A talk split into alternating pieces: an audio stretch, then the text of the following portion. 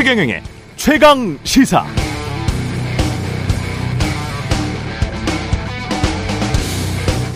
네, 지난 일주일 여러 면에서 상황이 더 악화됐습니다. 원화 가치는 더 떨어졌고 주가도 더 떨어졌고 러시아와 서방의 갈등은 더 격화됐고 정치권은 대통령 발언 때문에 아직도 시끄럽습니다. 발화자인 대통령이 진상을 규명하라고 했다는데 무슨 말을 어떤 맥락에서 했는지는 대통령 본인이 가장 잘 알지 않을까요? 한 발이 아니라 5만 보쯤 양보해도 비속어를 쓴 것은 사실 아닙니까? 또 그런 발언이 없었다고 해도 그게 잘된 외교였습니까? 영국 뉴욕 순방 며칠 전부터 국내 언론에는 이미 한미 한일 정상회담이 다 공식 예정되어 있는 것처럼 말하지 않았었나요? 그런데 일본 총리는 찾아가서 겨우 만나고 미국 대통령과는 48조 만났잖아요. 그럼 먼저 진솔한 평가, 성찰 그런 게 있어야 하는 거 아닐까요? 그리고 사과할 건 사과하고 앞으로 더 잘하겠다고 하면 국민들이 이해할 것 같습니다. 강대국들 때문에 자주 난처한 상황에 직면하는 외교 우리 모두 다 잘 알고 있습니다. 정직하게 말하고 겸손하게 인정하면 누가 그 모든 결과를 다 대통령 탓이라고 손가락질 하겠습니까? 거만한 마음은 현실을 인정하지 못합니다. 마음에 자존심만 너무 가득하면 사과 못하죠. 겸손한 사람이 사과도 잘합니다. 헌법상 이 나라의 주권자는 국민입니다. 대통령이 아무리 그 지위가 높아도 주권자에게 거만하게 굴거나 그렇게 비춰져서도 안 됩니다. 대통령은 주권자에게 겸손해야 합니다.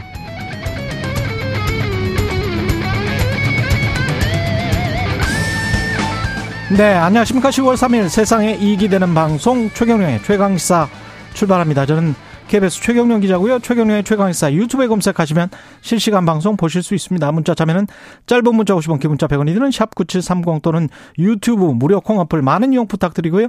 오늘 최강시사 경제사회노동위원회에 새로 위원장으로 임명된 김문수 위원장 만나보고요. 이어서 박지원 전 국정원장과 이슈로 떠오른 정치 현안들 분석합니다. 경제합시다는 한국의 세계 국채지수 관찰 대상국 등재 의미, 그다음에 FIMA repo 금리 관련해서도 김영익 교수와 좀 짚어보겠습니다.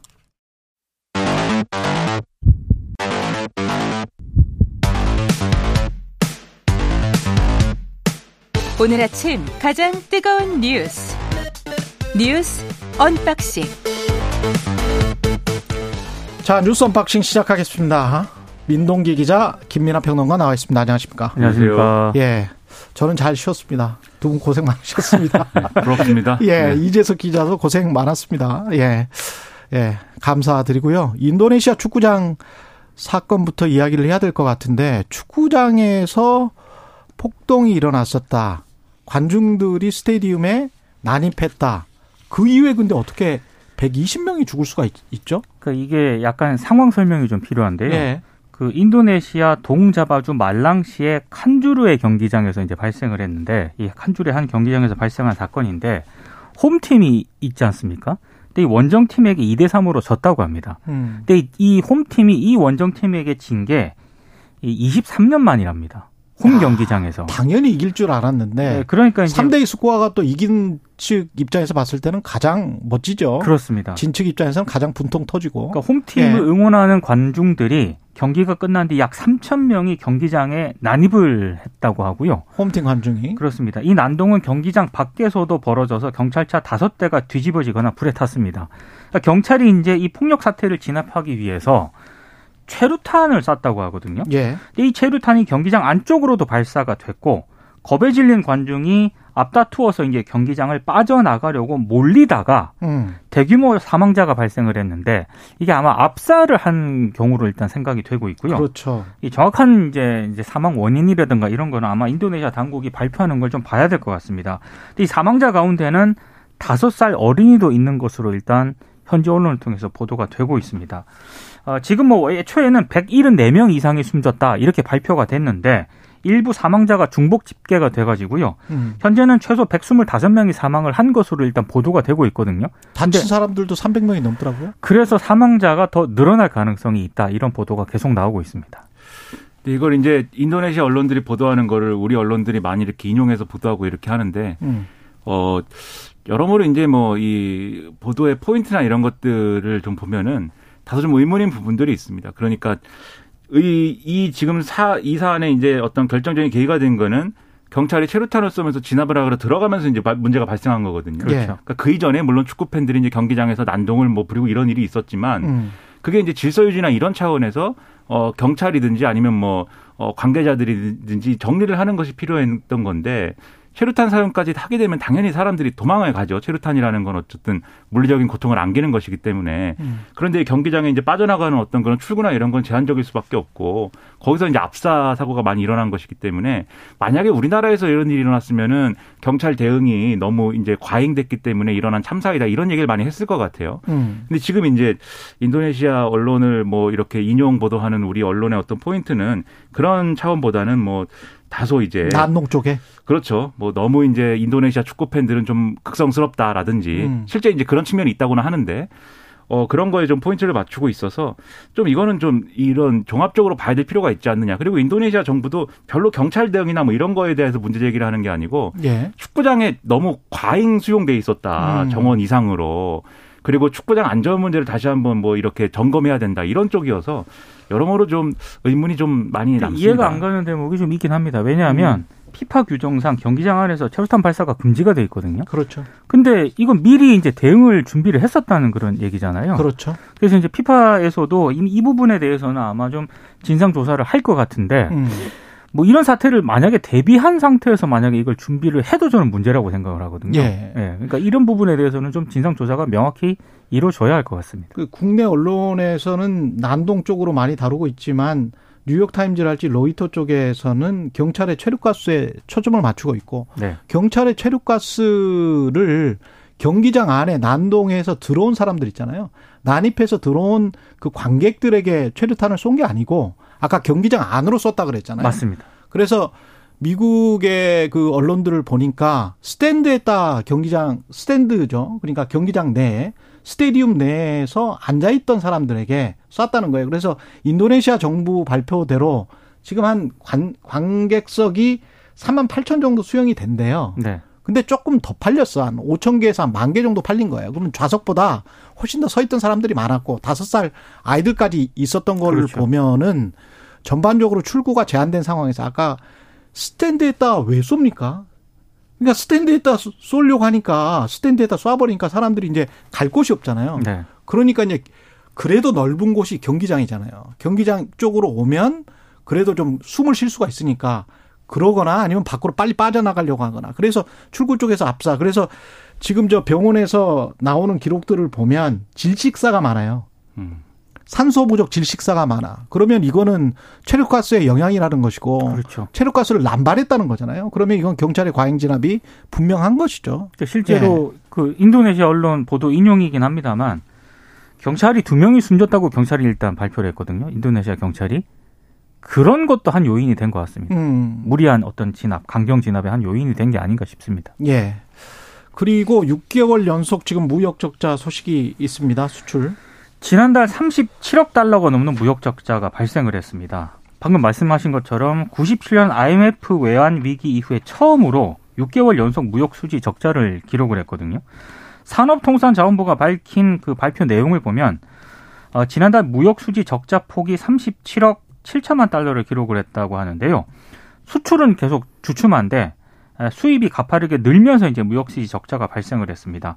15개 품목 가운데 아, 주로 이제 다섯 개 정도 품목만 수출이 늘었고 특히 최대 품목 가운데 하나인 반도체 수출이 전년 대비 5.7% 감소를 했습니다. 최대 시장인 중국 수출도 6.5%나 줄어들면서 4개월 연속 감소세를 보이고 있는데요.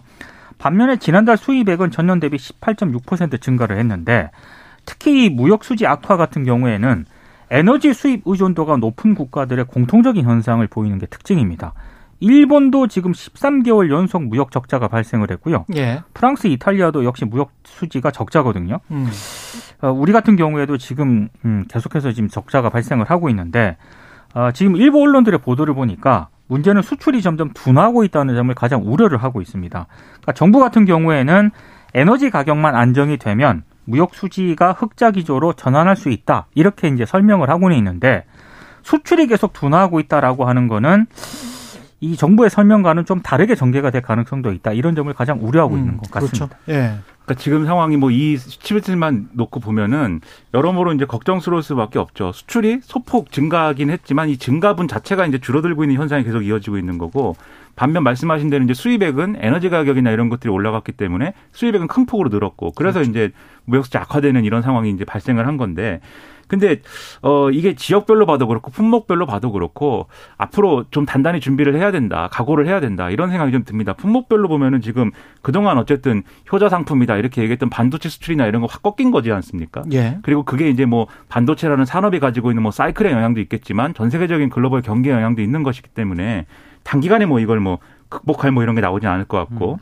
지역별로 봐도 우리가 시장이 큰 데가 이제 미국, 유럽연합, 중국 이렇게 될 텐데 미국의 경우에는 수출이 좀 늘었는데 중국이랑 유럽연합의 경우에는 이 감소세 확연한 것이고 이 감소세가 예를 들면 유럽의 경우에는 우크라이나 전쟁의 영향, 중국의 경우에는 지금 상황에서 내수 위축 이런 게 같이 작용한 거여서 이것도 단기간에 뭐 극복할 수 있는 문제가 아니지 않습니까? 그렇죠. 그런 상황을 종합을 해보면은 어 이게 6개월 실제 이 무역 수지 적자 이어진 것이 어 지금 25년 만에 처음이다라고 하지만 앞으로 더 이 연장될 수 있는 거잖아요. 음. 거기다가 아까 말씀하신 대로 이런 전반 전반적인 영향 속에서 증시도 하락하고 환율 문제도 악화되고 물가 상황 우리나라 내의 물가 상황도 안정되기가 어렵고 그럼 이것을 어떻게 빠져나가야 되겠느냐.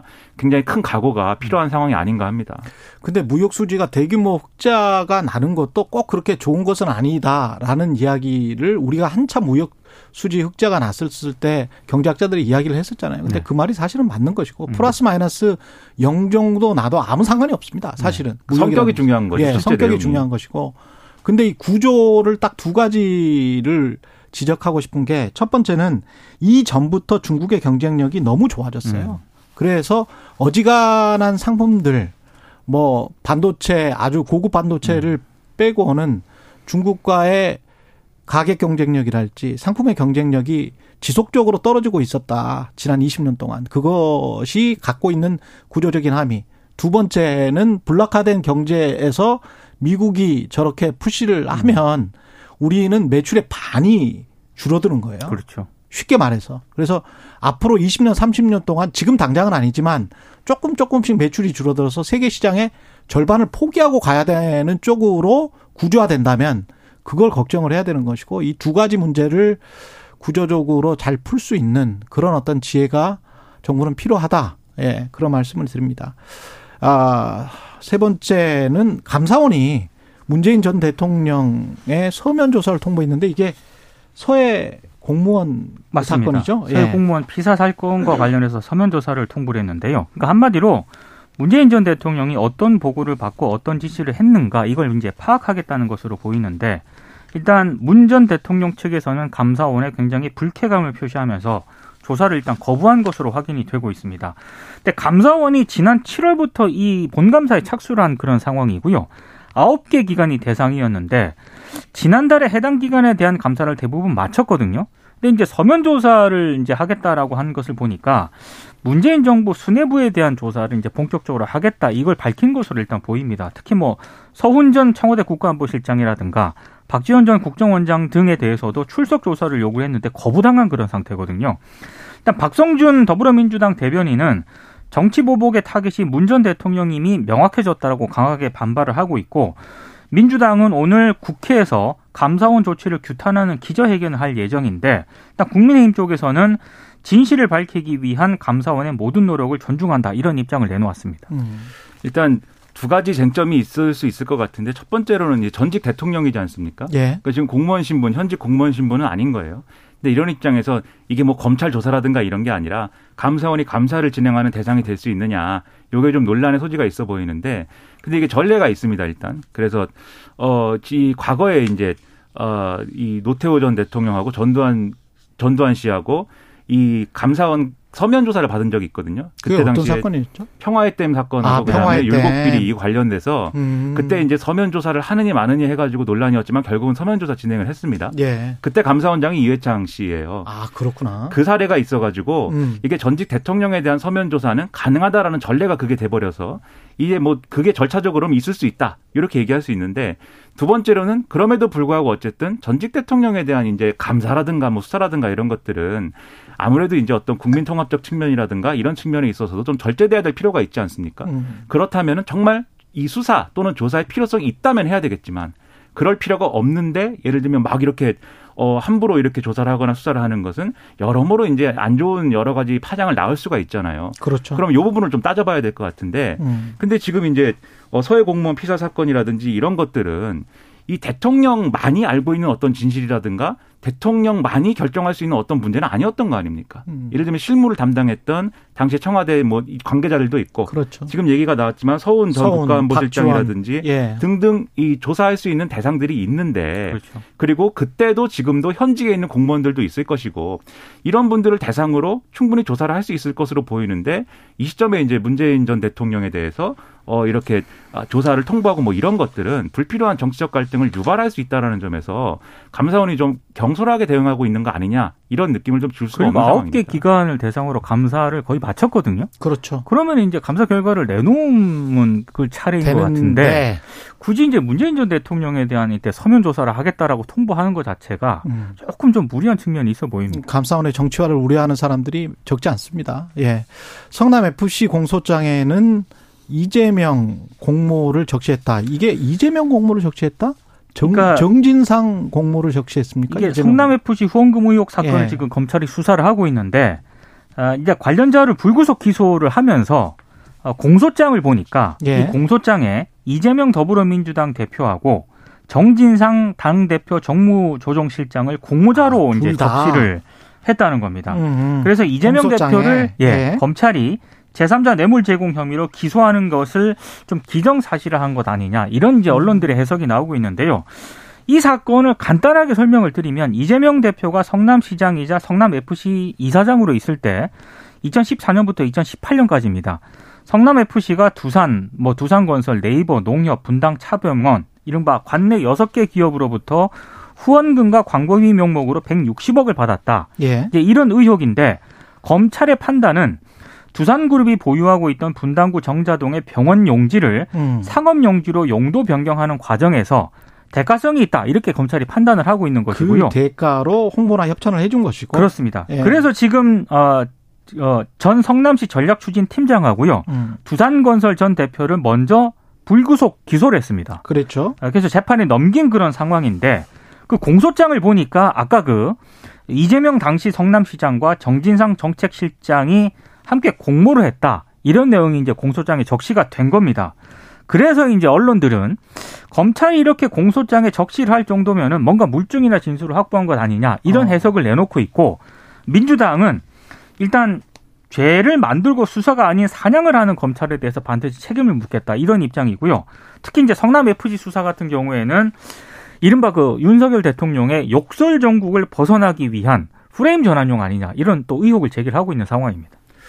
근데 뭐 수사 공소장에 이제 뭐 적시한 것을 이제 뭐 상황에 맞춰서 뭐 해석 예, 프레임을 벗어나려고 한다 뭐 이렇게 얘기하기 좀 어려울 것 같고요. 그거는 공소장이니까 공소장이 뭐 이번에만 존재하고 이 국면이 넘어가면 존재하지 않게 되는 건 아니니까. 검찰의 주장이에요. 그렇죠. 네. 판단이죠. 네. 그렇죠. 근데 이 부분에 있어서는 어쨌든 예고편인 건 분명한 것 같습니다. 음. 이게 왜냐하면 어쨌든 이재명 대표하고 정진상 이 정무실장에 대한 그 공소장이 아니고 관련돼서 성, 당시에 성남시 전략추진팀장 모 씨와 관련된 그렇죠. 공소장이잖아요. 그분에 대한 공소장이기 때문에 사실 이 공모 관계나 이런 것들이 여기 적시됐다는 게 결정적으로 무슨 이 수사의 근거가 되는 건 아니지만 적어도 검찰이 그런 방향으로 수사를 하겠다고 음. 예고편을 이제 보여준 거죠. 그렇지, 그렇지. 그래서 앞으로 이제 수사가 예. 진행될 것은 분명해 보이는데 그 수사의 향방과 뭐 정당성이나 이런 것들을 뭐 나오는 걸 보고 평가를 해야겠습니다만 이게 정치적인 국면에 미칠 영향이라는 거는 굉장히 분명해 보여요. 벌써 민주당은 이제 이게 다 이제 탄압이다라고 주장을 하면서 음. 윤석열 대통령의 이제 비서관 논란이나 이런 것들에 대한 대응을 계속 키워나가는 거고 그렇죠. 국민의힘도 내부 분란이나 이런 것들을 뒤로 하고 이재명 대표는 이런 뭐 범법자이다 주장을 막 키우면서 이제 어, 스피커를 키워가지고 서로 이제 싸우면서 이제 자기 편을 단결시키는 국면으로 가는 건데 이제 지금 국정감사도 해야 되고 이 10월 한 달 내내 이제 엄청나게 시끄러울 겁니다. 국정감사에서 다 테이블에 올라오는 것도 다 이런 얘기거든요. 그동안에 이제 이전 정부가 잘못한 거 전체적으로 다 올라오고 현 정부에 대해서 문제 제기하고 싶은 거 다 올리고 10월 한 달 내내 굉장히 흉흉한 분위기가 될 것이다. 이걸 예고하는 내용인 것 같습니다. 여기까지 듣겠습니다. 뉴스 언박싱 민동기 기자 김민아 평론가였습니다. 고맙습니다. 고맙습니다. KBS 라디오 최경영의 최강시사 듣고 계신 지금 시각이 7시 40분입니다. 오늘 하루 이슈의 중심. 당신의 아침을 책임지는 직격 인터뷰. 여러분은 지금 KBS 일라디오 최경영의 최강 시사와 함께하고 계십니다. 네, 윤석열 정부의 노동개혁 논의를 주도할 경제사회노동위원회 경사노위 위원장 인선이 지난주에 발표됐었고요. 장관급입니다. 경사노위 위원장 대통령 직속이고요. 노사정 사회적 타협을 주도하는 자리입니다. 노동계는 우리의 목소리를 내고 있는데요. 노동자와 대표 간 갈등 을 조율하는 중요한 자리인데 여기에 김문수 전 경기지사가 들어오셨습니다. 경산의 위원장으로 발탁된 김문수 전 경기지사 전화로 연결돼 있습니다. 안녕하세요. 네, 안녕하십니까. 예, 지사님이라는 말이 좀 입에 배어서 위원장님. 아, 예. 예, 예. 축하드립니다. 예, 감사합니다. 예, 취임식은 하셨어요? 취임식은 내일 10시에 합니다. 아, 그러시군요. 그 업무는 이제 파악을 아무래도 해 나가시게 되겠죠. 이제 차츰차츰 배우면서 해야 돼요. 예. 노동 개혁 윤석열 대통령이 직접 제안을 주신 건가요? 경선의 위원장 좀 맡아 달라고? 예, 뭐, 윤석열 대통령이 아마, 아, 국민의힘 출신 국회의원들이나. 예. 또 여러분들 이야기를 좀 듣고, 음. 어, 저에게 제안을 하셔서 제가 대통령 만나 뵙고 말씀을 드린 후에 아. 인사 검증을 마치고 예. 내일 임명장을 받게 돼 있습니다. 아, 다, 임명장을 받고 내일 취임식을 하게 돼 있습니다. 그러면 어떤 이야기를 주로 하셨어요? 그 어, 노사관계에 관해서? 네, 노사관계에 대해서는 이제 우리나라 노사관계의 여러 가지 어려운 점, 특히 어, 이제 너무 강성으로 음. 많은 그 파업이라든지 또 특히 대우조선 해양 같은 경우도 대표적이지 않겠습니까? 회사가 아주 어려워져서 어 사실 산업은행 관리로 돼 있는데 이 산업은행이라는 게 전부 국민의 돈으로 지금까지 7조 이상 들어갔는데 이런 데서 계속 파업을 하고 이렇게 되면은 사실 이거는 국익 어, 국민 전체에 손해를 끼친다 이런 부분들을 어떻게 할 것이냐 그래서 음. 합리적인 노사 관계와 또 공, 어, 상식적이고 합리적인 음. 어, 그런 노사 관계로 좀 발전이 돼야 되는데 이런 우려를 많이 대통령께서 하셨습니다. 아, 대통령께서 그런 말씀을 하시고 그 경산호 위원장께서는 어떻게 답변을 하셨어요? 뭐 저는 기본적으로 어, 우리나라 노사 관계가 어려운 점이 많이 있지만 예. 어, 제대로 알고 현장에서 대화를 하고 음. 어, 허심탄회하게 가슴을 열어놓고 귀를 기울여 듣고 어, 풀어 나간다면 뭐 못 풀 게 뭐 있겠느냐. 예. 모든 어려운 점도 다 사람이 만든 문제이기 때문에 사람이 서로 가슴을 열고 말씀을 듣고 우리 겸허하게 노력하면 풀 수 있다. 제 특히 제가 경기도지사 할때 예. 굉장히 어려웠던 우리 경기도의 도립 병원이 여섯 개 있습니다. 민주노총 중에 굉장히 강성 노조였는데 예. 제가 8년 동안 도지사 하면서 어, 대화를 통해서 계속 제가 찾아가서 어, 도립병원 여섯 개를 다 찾아다니면서 도사간에 대화를 해서 원만하게 다 어, 풀었습니다. 음. 뭐 우리는 진주 의료원처럼 뭐 폐쇄하고 이렇지 하지 않고요. 다 원만하게 예. 다잘 풀었습니다. 이 결국은 대화로 잘 푸는 게 노사정의 원칙 대 원칙이겠죠. 사회적 타협을 주도를 해야 되니까. 근데 이제 맞습니다. 예. 이 노사라는 건 아시다시피 한 회사에서 같이 밥을 먹고 있는 소위 음. 말하면 한 가족 아니겠습니까? 예. 그렇기 때문에 원만하게 잘 하면 되고 또 우리 대한민국 전체에 다 우리가 아, 국민들이 모두 다 노사를 떠나서 정부나 다 한 가족인데 음. 그 대한민국 발전을 위해서 또 그 기업의 발전을 위해서 노동자들의 행복을 위해서 우리가 함께 노력하는 그거는 다 아, 같은 공동의 어, 이익이고 공동의 목표 아니겠습니까? 예. 위원장님이 또 노동 운동도 하셨기 때문에 너무나 잘 알고 계시겠지만 노동 개혁이라는 말이 이제 이른바 보수 정부에서 들어왔을 때는 노동자들 입장에서는 이게 노동의 유연성 강화가 아닌가 노동 개혁이라는 말이.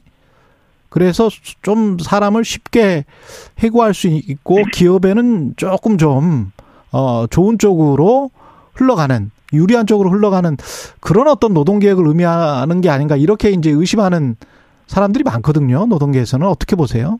예, 그런 점도 있습니다. 그런데 음. 지금 이제 우리나라 노동계 제일 문제가 예. 아, 예를 들면 민노총도 전체 노동자의 5%만 조합원이고 100만이죠. 예. 또 한국노총도 마찬가지 5% 아닙니까? 어. 그럼 나머지 90%도 노동자 아닙니까? 아, 조직되지 않은 예. 어, 민노총 5%, 한국노총 5%, 이 10%일 땐 90%의 노동자들은 굉장히 어렵게 지내지 않습니까? 음. 그래서 뭐 예를 들면 비정규직이라고 표현하지만은 예. 아, 이런 어려운 분들도 노동자다. 그럼요. 뭐 조직된 아, 민노총만 노동자도 아니고 한국노총만 노동자도 아니고 그렇죠. 비조직된 정말 어려운 비정규직이나 이런 분들의 이익도 같이 발전시켜 나가야지 조직된 음. 노동자들의 강성 목소리만 반영돼서는 안 된다고 저는 봅니다. 그렇죠. 같이 발전시켜 나간다는 게 그러면 어떻게 발전시킬 수 있을까요? 그 사람들의 어떤 지위나 고용이나 이런 것들을 함양시키는 쪽입니까? 아니면은 뭐 민노총이나 한국노총의 정규직의 지위를 끌어내리는 쪽입니까? 뭐 물론 상향을 해야 되는데요. 예. 상향을 하려면은 우선 기업이 전체적으로 이익이 많아져야 소위 말하는 그 나눠 먹을 파이가 커져야 거기에서부터 이제 서로 어, 더 노사가 다 상향되지 않겠습니까? 예. 그 대우조선처럼 매년 해가지고 지금 7조 이상의 돈을 국민의 세금을 계속 집어넣는다. 음. 이걸 가지고는 계속 적자가 나는 상태에서는 근로조건 상향이 어렵지 않겠습니까? 예. 그래서 우리는 전체적으로 노사가 화합해야지만 이익이 커지고 그 커진 이익을 공평하게 나눠서 예. 서로 다 잘 살고 국민도 전체적으로 잘 사는 그런 노사관계를 만들어보자 이게 목표 아니겠습니까? 그 경산의 위원장이 취임하셨지만 그 취임 이전에 유튜브에서 하신 발언이랄지 태극기 이른바 태극기 집회 적극 참여하시면서 어 세월호 추모를 두고 죽음의 구판이다. 뭐 이런 말씀도 하셨고 그래서 이게 약간 좀 성향이 너무 극우적으로 너무 친기업적으로 가는 게 아닌가 그런 또 우려를 하시는 분들도 있네요. 세월호는 뭐 친기업 이런 거하고 상관없고요. 예. 세월호 할, 그 일어날 때 제가 경기도지사를 했습니다. 예. 경기도지사였습니다. 음. 세월호는 경기도 안산의 단원고등학교 학생들이 많이 피해를 본 거 아니겠습니까? 예. 그러면은 그 세월호에 대해서 저도 일어나자 그 일이 일어나자마자 달려가서 어떻게 이 세월호 유족들이나 또 우리 학생들 그 학교 단원고등학교도 엄청 어렵지 않습니까? 그래서 이런 부분을 해결해 나가야 되는데 지금 뭐 몇 년째입니까? 벌써 그 2014년이죠. 어, 예. 그러니까 지금 벌써 8년이 됐는데 계속 세월호 이야기만 하고 있으면 이거는 어. 그 당시에 예. 그 가족들이나 유족들 가슴에 계속 그걸 어, 다시 2차적인 피해를 입히는 거죠. 그래서 이런 부분은 상처를 치유해 나가야지. 상처를 계속 해집어서 어, 확대 강화시키는 이거는 옳지 않다고 저는 보고 있습니다. 그 개인 유튜브 채널에 최근에 그 아까 말씀하셨던 그런 맥락인 것 같은데 불법 파업에 손배 폭탄이 특효약이다. 이거는 지금 국회에서 논의되고 있는 노란봉투법과는 상당히 배치되고 있는 그런 발언인 것 같으세요? 노란봉투법은 그거는 상당히 어, 문제가 많은 법이라고 저는 보고 있습니다. 아, 문제가 많습니까? 예. 네, 손배소 자체를 현재도 손배소를 해서 피해보는 이런 부분은 찾아가지고 예. 지나친 피해가 없도록 해야 되겠습니다만은 무조건적으로 손배소 자체를 제한한다. 이런 것은 그럼 손배소를 내는 그 피해를 입은 기업도 우리 국민이고 또 기업도 예를 들면 자영업자도 있고 기업도 많지 않습니까? 예. 그래서 일방적으로 어, 이 노동조합 측만 그것도 강성 노조만 유리한 법 개정은 그거는 어, 우리 국민적인 합의를 못 받을 것으로 보고 있습니다. 그래서 노와 사와 예. 또 어, 우리 국민 공익이 함께 어, 상생해야지 강성 노조 5%만 보고 95% 노동자는 피해를 봐도 괜찮다. 이런 것은 옳지 않은 해법이라고 생각합니다. 근데 손배소를 해서 실질적으로 그만큼 뭐 수백억이든 수천억이든 뭐 노동자들로부터 소송을 해서 이겨서 뭐 그만큼 회수를 했다. 그런 사례는 판례는 없었던 것 같거든요. 효과 네. 면에서도. 아, 저도 그런 사례는 우리나라가 예. 세계 지금 최강성 노조 아닙니까? 그거는 다 인정하시죠. 아니, 그래서 예. 지나치게 최강성 노조가 돼가지고 음. 뭐 세계에서 전부 이건 강성 노조 공부하러 오긴 옵니다만 법 자체의 실효성에 관해서 말씀을 드리는 거였어요. 제가 여쭤본 거는 손배소요? 예 예.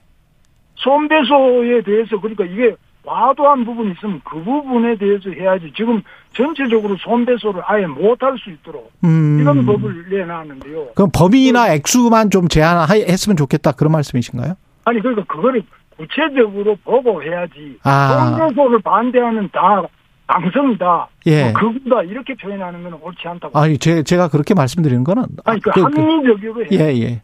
그러면 합리적으로. 지금 말씀하시는 거 들어보면 손배소가 너무 지나친 경우에는 범위나 액수는 좀 제한할 수 있는 법은 할 수 있겠다. 뭐 이 정도로 들어도 되겠습니까?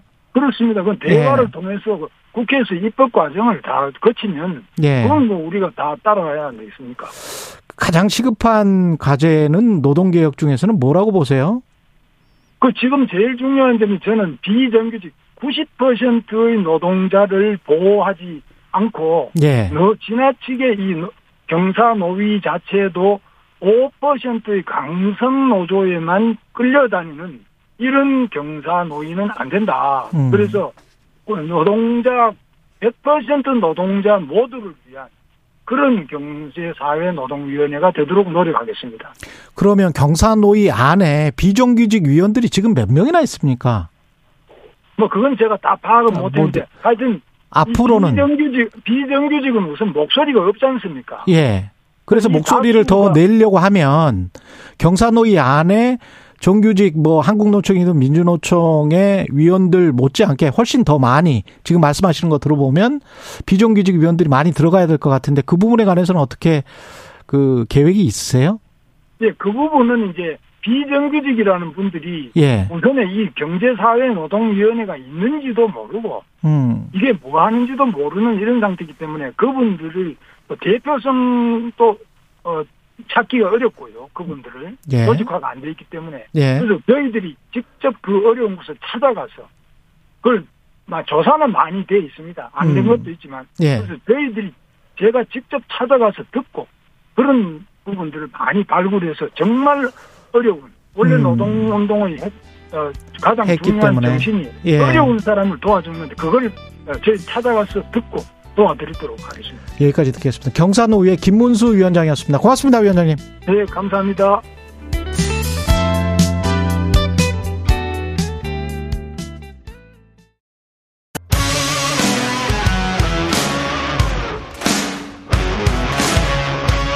오늘 하루 이슈의 중심 최경영의 최강 시사.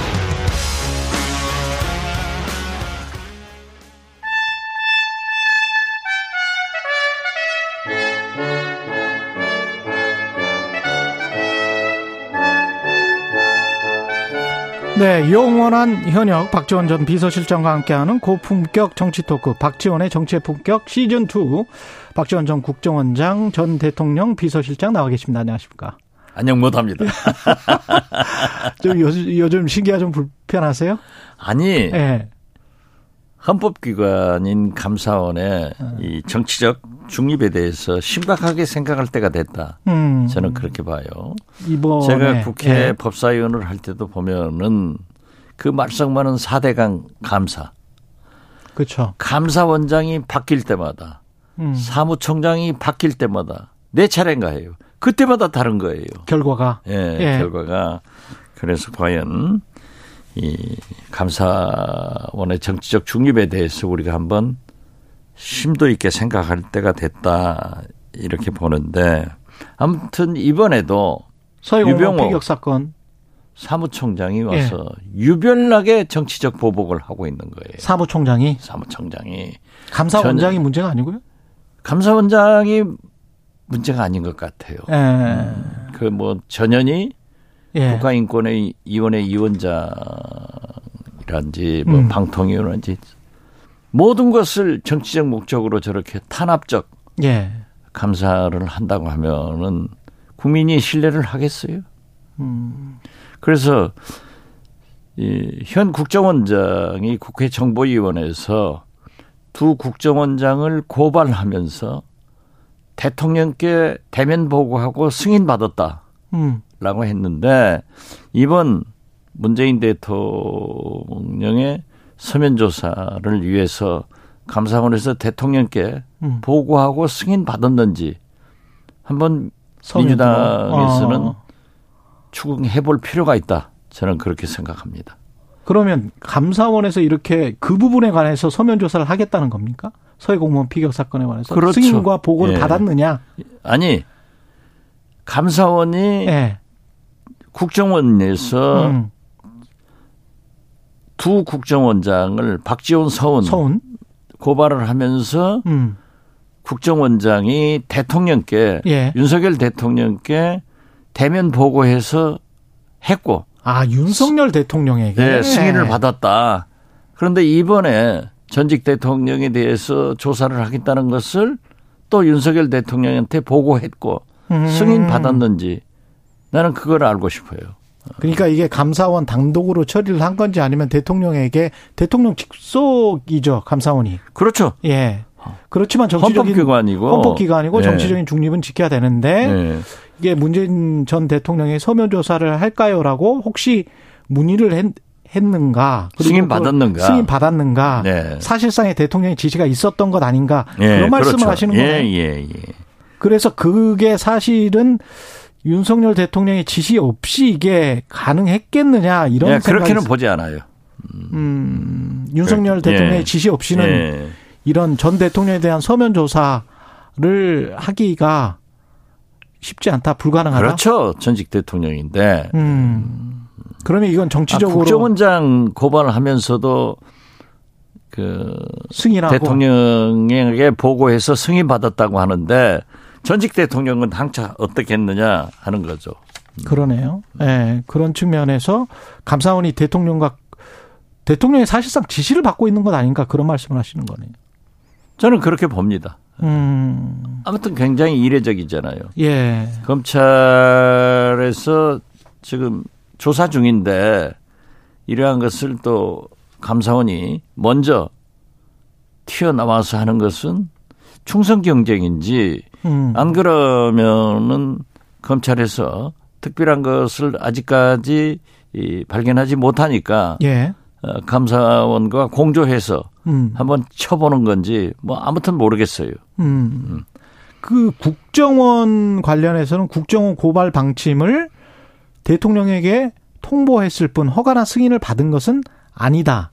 아니죠. 그것은 나중에 그렇게 해명을 했지. 해명을 그렇게 정보위원회에서 음. 공식적인 국정원장의 답변은 아. 대면 보고해서 보고했고 승인을 받았다. 아, 이렇게 그렇게. 얘기를 했어요. 아. 그러니까는 이 민주당의 음. 윤건영 간사가 정보위 간사가 발표를 하니까 예. 국민의힘 유상범 간사가 아 나 그렇게 들은 것 아니다 음. 하니까 그럼 속기록 확인해 보자 속기록이 그렇게 나와 있죠. 아. 음. 그러니까 국정원에서 나중에 대변인실을 통해서 그렇게 해명을 했지만은 음. 아, 국회에서 답변한 건 사실 아니에요. 속기록이 증명하는데. 예. 음. 아무튼 이분들은 속기록이 나오는 것도 아니라고 하면은 안 되죠. 어. 마치 영상이 거짓말합니까? 예. 녹음된 어? 이런 거짓말 못 하죠. 예. 이 정권은 총체적으로 거짓말을 잘하는 정권이에요. 그 녹음된 속기록 그다음에 이제 녹음된 이 베이비 뭐이 이 말씀하시는 아 그렇죠. 예. 그 이재명 당 대표도 이게 충성 정책 비슷한 워딩이 나오기는 했습니다. 그렇죠. 경쟁하듯 아니 그러니까 예. 정상적인 업무를 해야지. 지금 보십시오. 어? 이게 오늘 아침 한겨레 사설마저도 음. 경제가 이렇게 어려운데 바이든 열린다로 싸울 때냐? 한겨레가 어떤 신문이에요? 음. 음? 중앙일보 이하경 주필 부사장도 예. 어 그래도 사과하면 넘어간다. 어? 그리고 박재균 동아일보 논설 주간도 어? 이건 외교 라인에 문제가 있는 인사다. 음. 어? 이렇게 인사하니까 그런 거다. 모두가 그렇게 얘기를 거의 하는데 모든 언론이 지금 비슷한 목소리를 내고 있습니다. 그렇죠. 사실은. 예. 그런데도 지금 이 정부는 그렇지 않잖아요. 음. 그래서 제가 볼 때는 주적을 딱 만들어 가지고 거기를 공격함으로써 집토끼를 뭉치게 하는 작전 아닌가. 작전이다. MBC 음. 하나를 딱 공격한단 말이에요. 그러나 음. 지금 국내 모든 언론이 또 국제 기자연맹에서도 예. MBC 고발은 언론 탄압이다. 그렇죠. 이렇게 국제적으로도 이렇게 문제가 되고 있지만은 끝까지 MBC를 하는 것. 또 문재인 대통령에게 윤석열 정부가 지금까지 해온 게 뭐 있습니까? 모든 것은 문재인 정부의 잘못이다. 남 탓이거든요. 음. 오늘 개천절인데 예. 저는 이렇게 나가다가 단군 할아버지 뭐 잘못한 것까지 찾아내지 않을까 이렇게 봐요. 어?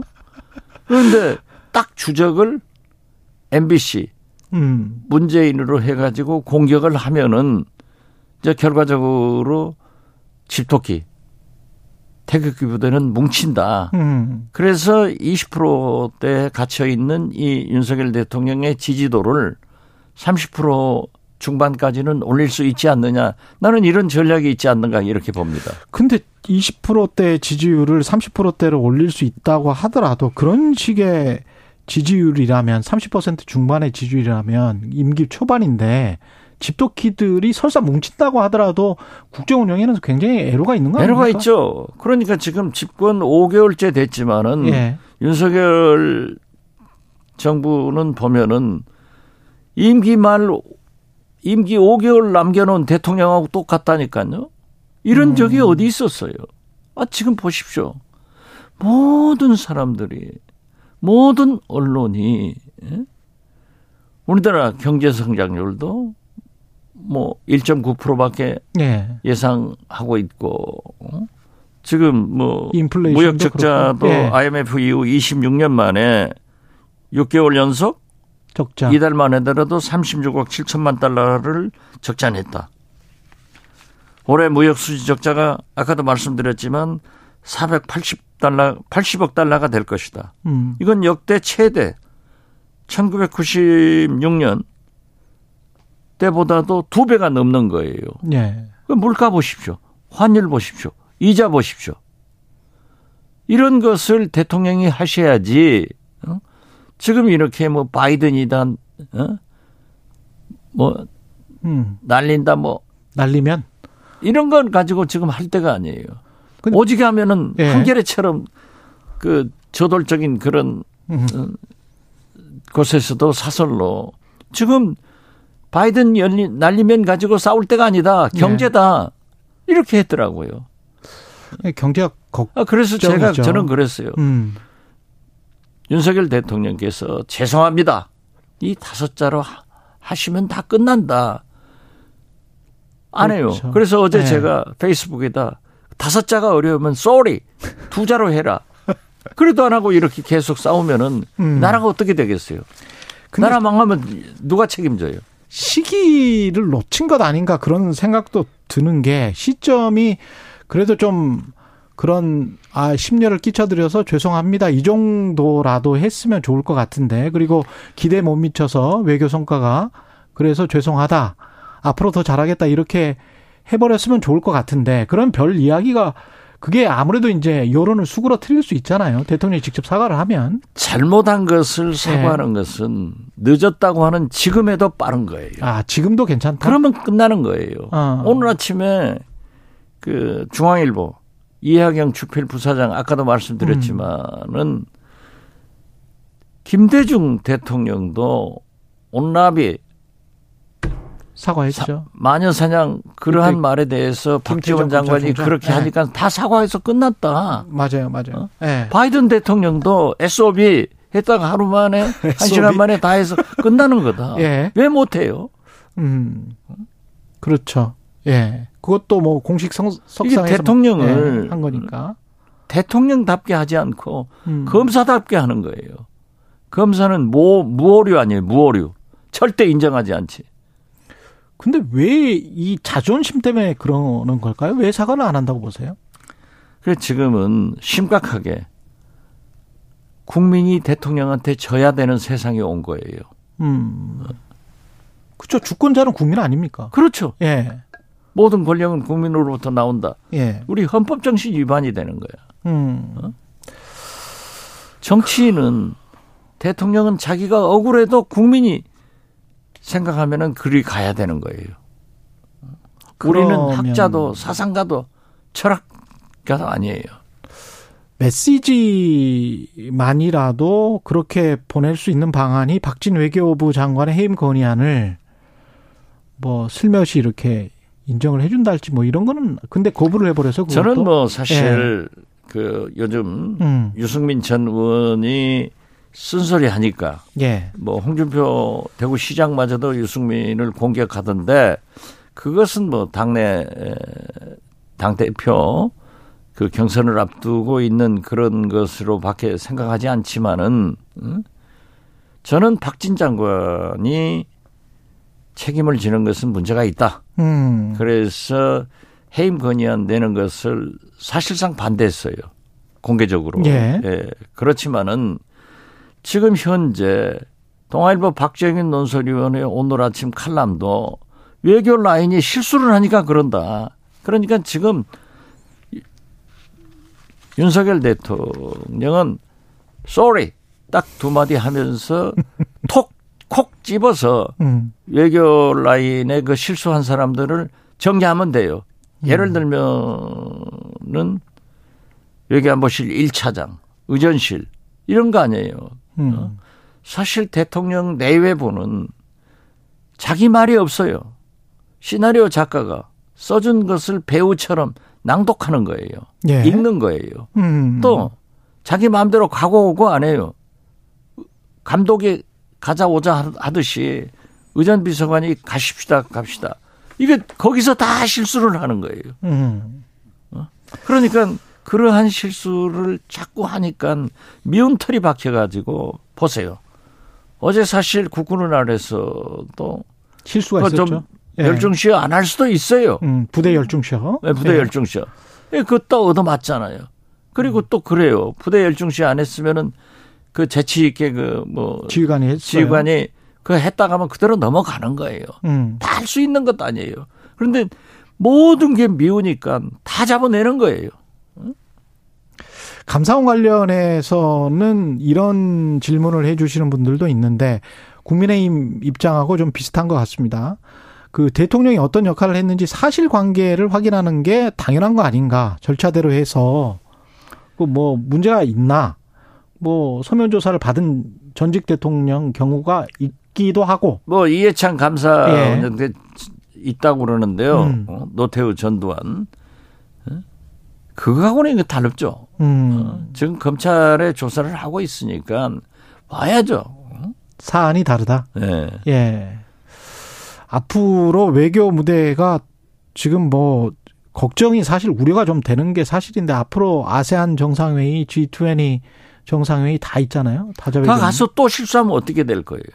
그래서 또 잘못되면 어떻게 될 거예요? 조마조마하긴 합니다. 아, 조마조마하니까 네. 문제 있는 사람들을 속아내서 경제를 시키면 되는 거예요. 음. 그 훌륭한 사람들이 인재가 많잖아요. 근데 이제 박진 외교부 장관이나 이런 아주 뭐 훌륭한 인재다라고 대통령은 아니, 또 그렇게 박진 외교부 장관은 음. 대통령께서 승인 거부, 사실상 거부권 행사를 했기 때문에 지나간 거예요. 그렇다면 거기에 대한 성의 표시로 그 대통령실 거기가 문제예요. 거기가 김성한, 김성한, 김효재 예. 차장, 예. 특히 1차장, 어? 1차장 김효재 의전실 예, 이게 의전실. 문제예요. 그럼 거기라도 해야지. 음, 김태효. 실질적으로 예. 외교부 관 외교관들은요 큰 일을 도모도 못하지만 실수는 또 안 해요. 그 음. 사람들이 돌다리도 따라가면서 하니까. 그러니까 이번에 한일 정상회담도 한미 정상회담도 외교부에서는 어렵다고 했다는 것도 아니에요. 그 외교부를 갈 게 아니고 그 국가안보실의 1차장 김태효랄지 이쪽 을 대통령실을 좀 경질하는 게 맞다라고 보시는 거네? 요 당연히 그렇게 해야죠. 음. 그리고 어 물론 민주당으로서는 정치적으로 해임 건의안을 대통령실 예. 거기는 못 하죠.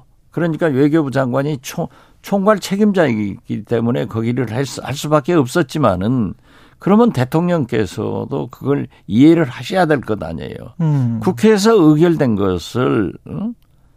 지금 일곱 번째 했는데 박근혜 대통령과 윤석열 대통령만 거부권을 행사한 거예요.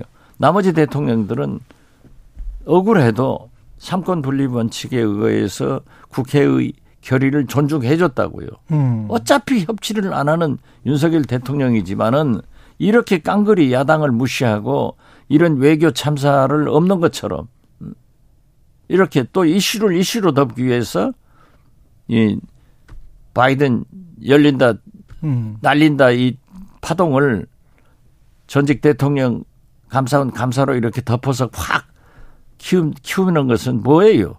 나는 어, 내일 모레 이준석 전 대표의 징계 문제도 같이 덮어가려고 하는 아, 거. 이슈가 막 터지면 있다. 없어지는 거예요. 음.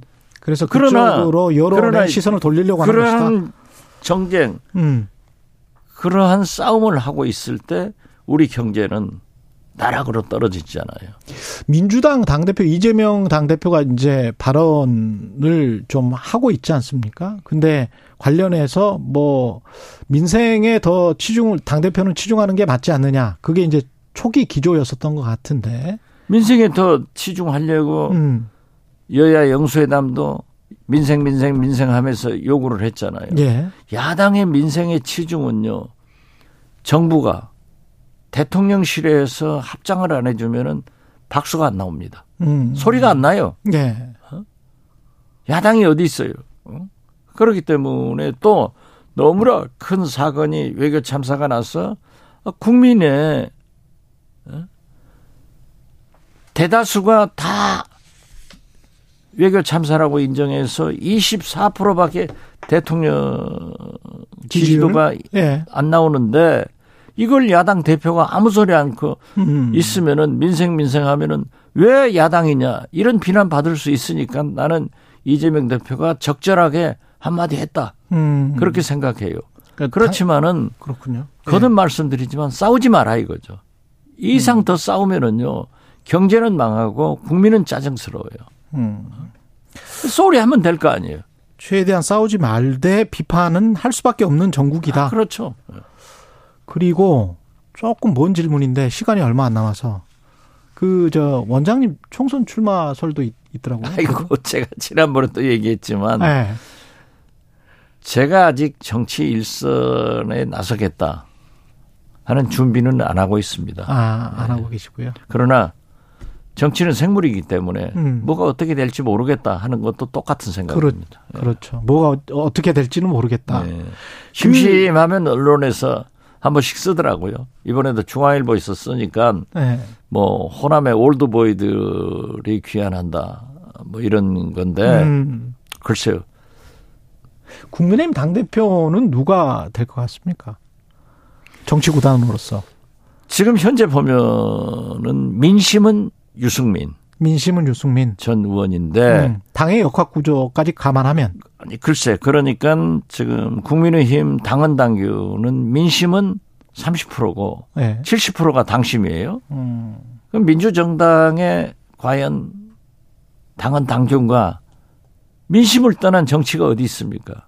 그렇지만은 50대 50 아니었나? 지난번에 아, 이준석 뽑힐 땐? 아니요. 지금 현재는 70대 30대 30으로 바뀌었어요. 네. 네. 그런데 아무튼 민심을 이기는 당심은 없습니다. 음. 만약 당심으로 당 대표를 뽑으면은 오는 총선에 패배하죠. 음. 알겠습니다. 당시 민심을 존중하는 것이 대통령이고 음. 정치의 기본 자세다. 저는 그렇게 봅니다. 여기까지 듣겠습니다. 박지원 전 국정원장과 함께한 정치의 품격 시즌 2였습니다. 고맙습니다. 네, 감사합니다. 공정, 공익, 그리고 균형. 한 발짝 더 들어간다. 세상에 이익이 되는 방송. 최경영의 최강 시사.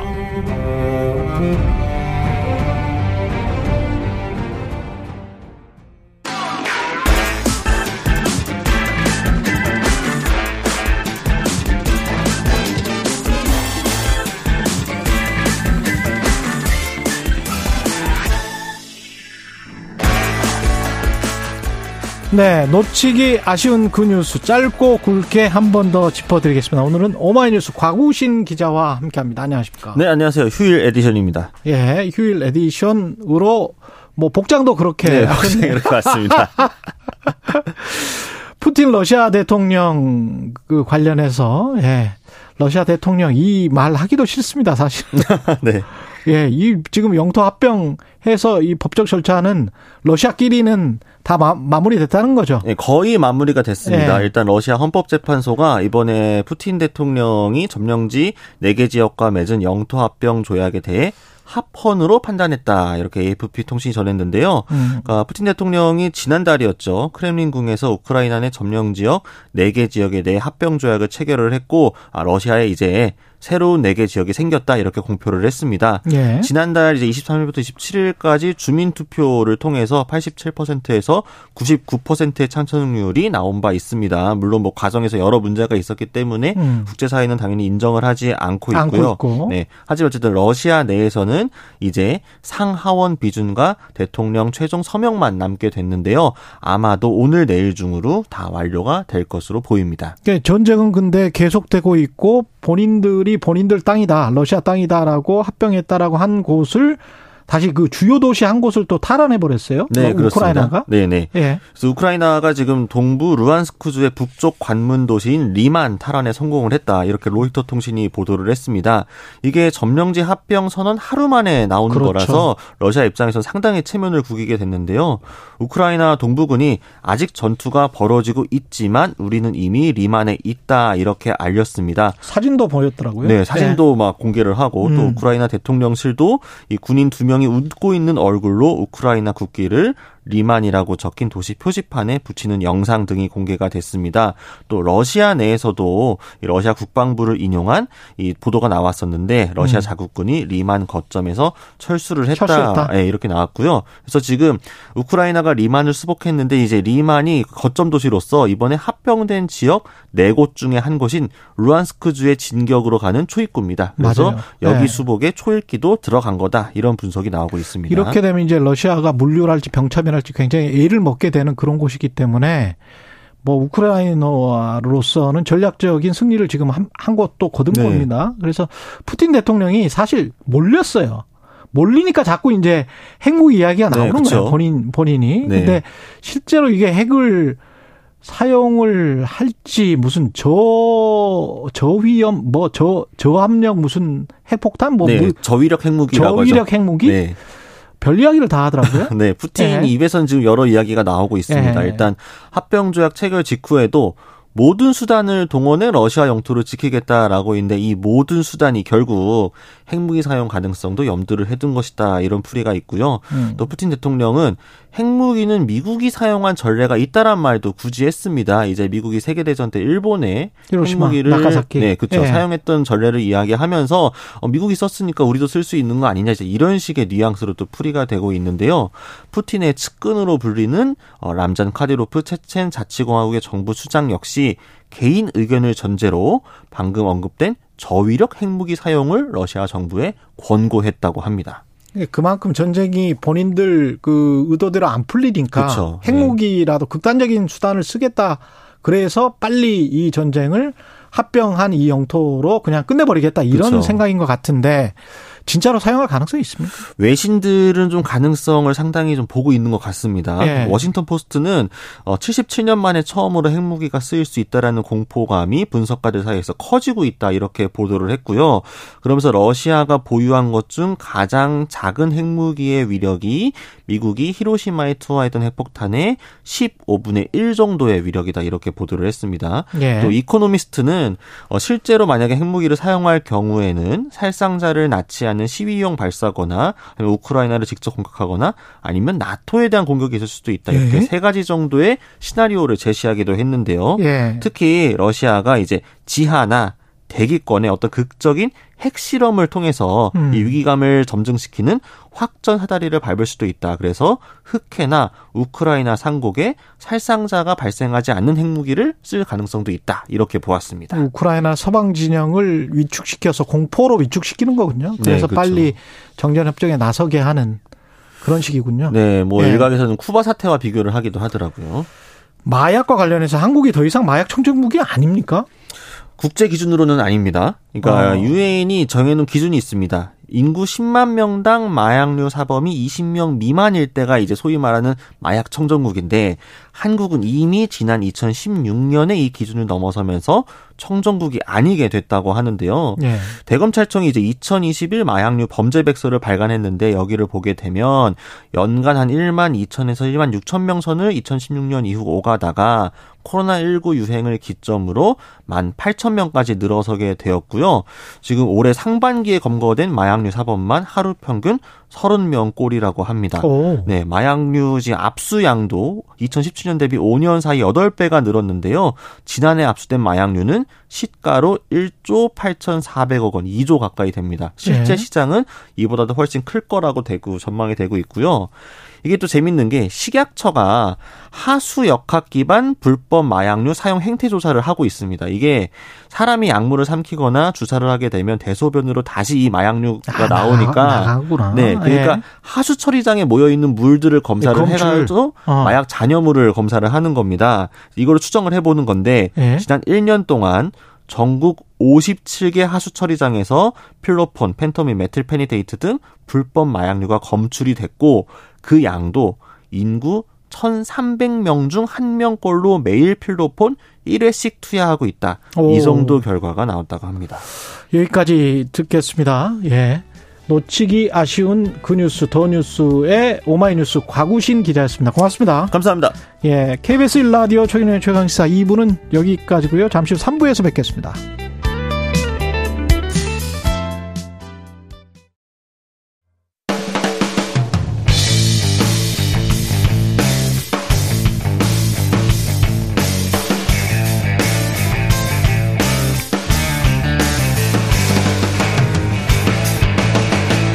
최경영의 최강 시사.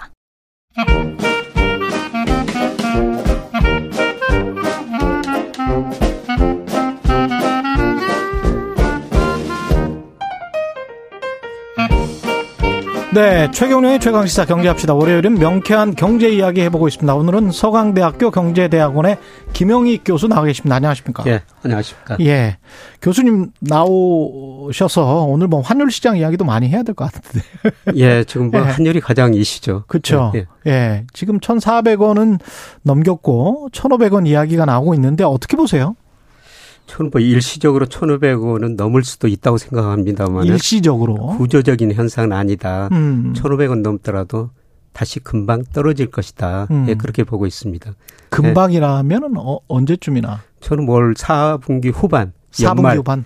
예, 그다음에 내년 가면은 환율이 떨어지리라고 보고 있거든요. 왜 그러냐면은 우리 환율을 결정하는 가장 중요한 요소가 미 달러예요. 그렇죠. 예, 그런데 미 달러 가치가 지금 지나치게 고평가돼 있다는 겁니다. 예. 예, 그리고 미국의 대내 불균형이 너무 심화되고 있어요. 음. 그래서 저는 내년부터는 달러 가치가 하락하고 달러 가치가 하락하면 상대적으로 우리 원화 가치는 오를 수밖에 없는 거죠. 미국의 대내 불균형이 심화되고 있다. 그러니까 미국이 너무 초 달러 강세 초고 달러여서 미국 경제도 안 좋을 수 있다 이런 말씀이신 거죠? 예, 그렇죠. 예. 우선 저 미국 달러 가치가 지난 8월 기준으로 보면 국제 결제 은행 BAIS라고 있죠. 예. 30% 정도 가대평가됐어요. 예. 미 달러 가치가 이렇게 30% 가대평가된 거는 2000년 정보통신 혁명 거품이 발생했을 때. 때. 그때 미국 경제 정말 극찬했었거든요. 그렇죠. 뭐 생산성이 증가했다, 뭐 고성장 저물가를 동시에 달성했다, 신경제다, 골디락스 그 이코노미다. 신경제. 예. 뭐 그때 인터넷이 만들어진 곳이 미국이니까. 예. 예. 그때 미국 시장에서 거품이 발생하면서 그때 달러 가치가 한 30% 가대평가됐어요. 예. 예. 그런데 지금 그 정도 30% 가대평가됐다는 거죠. 음. 근데 지금 미국 경제가 그렇게 좋지 않거든요. 예. 예. 사실 우리 이거 신문에서 보면은 요새 미국 경제만 좋고 다른 경제는 나쁘다. 그런데 그렇죠. 그거는 전혀 사실이 아닙니다. 아, 전혀 사실 아닙니까? 예. 올 상반기 1, 4분기 미국 경제가 연율로 마이너스 1.6. 그렇죠. 2분기 마이너스 0.6%, 2분기 연속 마이너스 성장했거든요. 그렇죠. 마이너스 성장했죠. 예, 그런데 우리는 미국식으로 따지면 2.8, 2.9% 성장했고요. 그렇죠. 일본, 유럽 경제도 연율로 따지면 한 2% 성장한 겁니다. 다 플러스 성장인데 미국은 경제 성장은 마이너스다. 마이너스예요. 예, 그리고 주가가 경제를 반영한다는데요. 음. 예, 미국 주가가 사실 유럽 주가보다 훨씬 더 많이 떨어졌습니다. 예. 뭐 나스닥이 거의 뭐 올 지난주까지 보니까 올해 들어가지고 32%나 떨어졌고요. S&P 음. 500은 25% 떨어졌습니다. 요새 영국 이야기가 많이 나오는데. 그렇죠, 그렇죠. 영국 주가가 올해 7%밖에 안 떨어졌어요. 아 그래요? 예. 파운드가 그렇게 폭락을 했는데. 물론 이제 달러 기준으로 표시하면은 예, 달러 가치가 올랐으니까 음. 예, 상대적으로 이걸 고려는 하기는 하면은 영국 주가가 더 떨어졌는데요. 예. 영국 주가 지수 자체는 올해 들어 7%밖에 안 떨어졌다는 겁니다. 그래서 사실 올해 보면은 미국이 마이너스 성장. 어. 그 다음에 주가도 미국 주가, 유럽 주가보다 더 많이 떨어졌다는 겁니다. 예, 그리고 미국 대내 불균형이 너무 심화되고 있는데요. 음. 2011년에 8월이었었습니다. S&P가 미국 국가 신용 등급을 한 단계 떨어뜨렸거든요. 아, 그랬었던 적이 있습니다. 예. 예. 그때 미국의 대순부채가 GDP 대비 29%였습니다. 음. 근데 작년 말에 79%고요. 정부 부채가 그때 95%였는데 작년 말에 129%까지 예. 이 대불균형이 아주 심화되고 있거든요. 그런데 음. 과거 역사적으로 보면 달러 가치가 크게 두 번 하락한 적이 있었어요. 예. 80년대 들어가지고 레이건 맞아. 행정부가 예. 감세 정책을 펼쳤었죠. 음. 예, 그런데 작동이 안 되고 재정 수지 경상수지 적자가 늘어나니까 85년 9월에 소위 플라자 합의를 유도했지 않습니까? 예. 미국 경제가 어려우니까 플라자 합의 유도했고요. 그 이후로 달러 가치가 51%나 떨어졌습니다. 그랬죠. 예, 그리고 2000년 IT 거품 붕괴 때요. 음. 미국 GDP가 2000년에 세계 GDP에서 차지하는 비중이 31% 정도 됐어요. 음. 근데 IT 거품이 붕괴되면서 23%까지 2007년에 떨어집니다. 음. 그러면서 달러 가치가 한 40%나 떨어졌거든요. 제 반론 차원에서 네. 여쭤볼게요. 네. 왜냐하면 세계 경제랑 미국 달러가 연동될 수밖에 없는데 네. 지금 말씀하셨던 그때 차원의 세계 경제와 지금의 세계 경제는 미국이 지금 자꾸 블락화를 추진을 하면서 예. 공장은 우리 쪽으로 다 빨아들이고 예. 고 달러는 좀 유지 한동안 유지시키면서 예. 그러면서 두 가지 다 수익을 좀 얻어보겠다. 예. 그러면서 노동 시장이랄지 이런 것도 좀 안정화시키고. 예, 예. 그래서 특히 이제 고용률 때문에 예. 그리고 임금 인상 때문에 미국의 경제가 그나마 그래도 당신들보다는 낫다. 예. 유럽이나 아시아보다는 낫다. 이렇게 이제 평가를 하는 사람들도 있던데. 어떻게 보세요? 이게 반론 차원에서 이제 여쭤보는 예, 맞습니다. 겁니다. 예. 예. 예. 그럼에도 불구하고 미 달러 가치가 30% 역사적으로 가장 음. 고평가된 건 지나치다는 겁니다. 지나치다. 예, 예. 예, 그리고 사실 상반기 미국 경제가 1분기, 2분기 마이너스 성장했지만 소비가 증가했고 고용이 증가했기 때문에 침체가 아니다. 그렇죠. 미 재무장관이나 파월 연준 의장 그런 이야기를 하죠. 음. 예, 그런데 제가 전망해 보면은 올 4분기 뭐 내년 상반기 미국 경제가 침체에 빠질 것 같습니다. 음. 예를 들어서 지난 9월 FOMC 때 미 연준이요. 올 뭐 4분기 기준으로 지난 6월 FMC에서는 올해 경제 성장률을 1.7%로 전망했는데요. 이번에 0.2%로 낮췄어요. 예. 그만큼 미국 경제가 나빠지고 있다는 거죠. 음. 예, 그리고 지금까지는 고용이 좋습니다. 예, 그런데 우리가 고용 통계를 관찰을 해야 되는데요. 예, 이번 주 금요일 저녁에 우리 시간으로 음. 예, 미국의 9월 고용 동향이 발표되거든요. 예. 예, 지금 컨센서스 보니까 한 25만 명 정도 증가할 것이다. 예, 그런데 이게 지난 그 7월에 52만 6천 명, 8월에 31만 5천 명. 음, 이게 좀 줄어들고 조금씩 있습니다. 조금씩 줄어드네요. 예. 예. 그런데 제가 보기에는 과연 25만 명 정도 나올 것인가. 음. 예, 지금 일부 기업들이 고용을 줄이고 있거든요. 그렇습니다. 어, 미국 예. 고용은 정말 탄력적이에요. 예를 들어서 2020년 3, 4월 달에요. 두 달 사이에 그때 코로나로 경제 위기가 왔었죠. 미국 기업들이 일자리를 2,200만 개 줄여버립니다. 두 달 사이에. 예, 맞아. 2천만 명 넘었었어요. 예. 10년 그 동안 늘었던 일자리를 단 두달 음. 사이에 줄여버린 나라라는 겁니다. 음. 그만큼, 예. 그만큼 해고가 아주 쉽 고 쉽죠. 빨리 일어나고 예. 그게 바로 경제 지표에 반영되는 나라기 때문에. 예, 그래서 저는 4분기 소비 중심으로 내년 상반기한 미국 경제가 마이너스 성장폭이 좀 더 깊어지고요. 음. 고용도 이렇게 줄어들 거라는 겁니다. 듣다 보니까 그, 럴 가능성도 있네요. 왜냐하면은 워낙 그동안에 돈을 많이 풀었고 그 돈 푼 게 세이빙으로 저축으로 다 가서 사실은 다시 돌아가지 않는 노동 인구가 굉장히 많다라는 지적이 있었잖아요. 미국 같은 경우는. 그렇죠. 미국 네. 저축률이 지금 많이 떨어지고 있어요. 가계 아, 저축률이. 그때는 2020년, 2021년은 확 올랐었는데. 네, 그때는 일시적으로 월별로는 뭐 돈을 주니까 정부가 20% 네. 이상 넘어간 것도 했거든요. 그게 지금 조금 조금씩 떨어지고 네. 있군요. 7월 통계 보니까요. 4%대로 떨어졌어요. 그러면은 2019년 팬데믹 이전으로 장기 평균이 7%입니다. 7%. 네. 미국 사람들이 지금 저 이제 저축을 안 하고 그동안 모아뒀던 많이 써버리고 있다는 거죠. 맞아요. 정부에서 받은 돈을 그동안에 썼거든요. 그래서 그걸 저축예금에 많이 넣어놨었는데 네. 그리고 이제 중요한 거는 예, 제가 좀 소비가 위축될 것이다. 미국 GDP의 소비가 차지하는 비 70%거든요. 음. 예, 그런데 미국 주가 많이 떨어졌지 않습니까? 그렇죠. 주가가 떨어지면 소비 심리 위축되고요. 음. 예, 그다음에 집값도 제가 보기에는 거품이 발생했다. 이제 붕괴되는 초기라고 저는 보고 있거든요. 그런데 이게 지금 미국이 달러가 떨어지면은 경기 침체 경기 침체가 되면은 달러가 이제 떨어지는 거니까 예.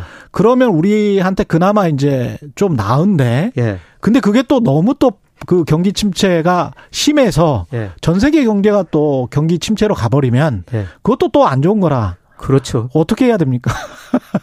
예, 그게 사실 네. 우리 경제의 문제점이죠. 네. 사실 우리 GDP 중에서 작년 기준으로 보면 수출이 차지하는 비중이 무려 44%나 그렇죠. 되거든요. 그렇죠. 예, 그런데 올해 들어가지고 원화 가치가 다른 emerging market 통화에 비해서 제일 많이 떨어졌습니다. 음. 예를 들어서 예, 미 연준 같은 데 뭐 세인트루이스 연방은행 같은 데서 달러 가치 선진국 지수, emerging 지수에서 발표하는데요. 선진국 지수에서는 달러 가치가 17% 올랐는데요. 이머징 마켓에 비해서는 올해 달러 가치가 7%밖에 안 올랐어요. 음. 그만큼 브라질, 뭐 인도, 인도네시아 이런 동화 통화 환율이 안정적이라는 거죠. 예, 그런데 우리 원화 가치는 올해 들어서 한 20% 떨어졌는데요. 예. 예, 그거는 우리가 수출 의존도가 세계에서 가장 높기, 높기 때문이다. 때문에 구조적으로 어쩔 예. 수가 없다. 예. 예. 예. 예, 그래서 세계 경제가 불안할 때는 우리 음. 수출 의존도가 높으니까 우리 원화 가치가 상대적으로 더 많이 떨어질 수 있죠. 음. 예, 그런데 세계 경제가 좀 안정되면은 또 제일 빨리 떨어지는 게 원달러 환율이거든요. 예. 예. 앞으로 가면은 강이고 뒤로 가면 협곡이다 뭐 이런 말이 생각이 나네요. 어디 예. 갈 데가 없어요. 예. 예. 세계 경제가 또 내년에 경기 침체가 되면 그래서 그 빨리 좀 통화를 안정시키기 위해서는 통화 수합을 하든지 아니면 피마 레포라는 게 있다고 합니다. 예. 예. 예. 그래서 통화 수합은 계속 논의만 되고 안 음. 되는 이야기고요. 예, 지금 피마 이야기가 나오고 있죠. 피마라는 어, 게 이제 Foreign International Monetary Authority라는 예. 예. 그러니까 지난 그 7월 기준으로 보면은 미 재무부 통계인데요. 음. 우리가 미국 국채를 한 1,123억 달러 정도 가지고 있거든요. 국채를 가지고 있는 네. 각국의 중앙은행들이 있습니다. 예. 그거를 이제 미국 중앙은행에다 맡기고 달러를 빌려 달러를 거죠. 일정 기간 서로 협약해 가지고 빌려 쓰는 거죠. 이자는 아주 적게 받고. 예. 예. 이건 아주 긴급 조치인데요. 음. 과연 우리가 이 정도까지 해야 될 상황인가? 그럴 필요가 있을까? 예, 예 저는 음. 뭐 요새 애한이기 이런 이야기도 나오고 있는데요. 뭐 우리 경제가 그 정도 상은 아니라고 보고 있습니다. 물론 우리가 97년 애한이기 때는 기업 부채가 많아가지고 한마디로 97년 예안지는 부실한 기업 은행을 처리하는 과정이었지 않습니까? 그렇죠. IMF 처방에 따라 정말 뼈아픈 구조조정이었죠. 30대 재벌 중 11개가 해체될 정도였습니다. 음. 근데 그때 우리가 외환위기를 좀 뼈아픈 구조였지만 빨리 극복할 수 있던 거는 가계 부채가 GDP 대비 5% 50%였습니다. 그렇죠. 근데 지금 105%로 늘어났고요. 음. 특히 정부 부채가 그때 6%밖에 안 됐어요. GDP 대비. 우리 정부가 정말 건실했죠. 네. 예, 그래서 약 167조 공적 자금 투입해 가지고 외환 위기를 극복할 수가 있었거든요. 음. 근데 지금 정부 부채도 올 1분기 기준으로 보니까 한 47%까지 올라가지고요.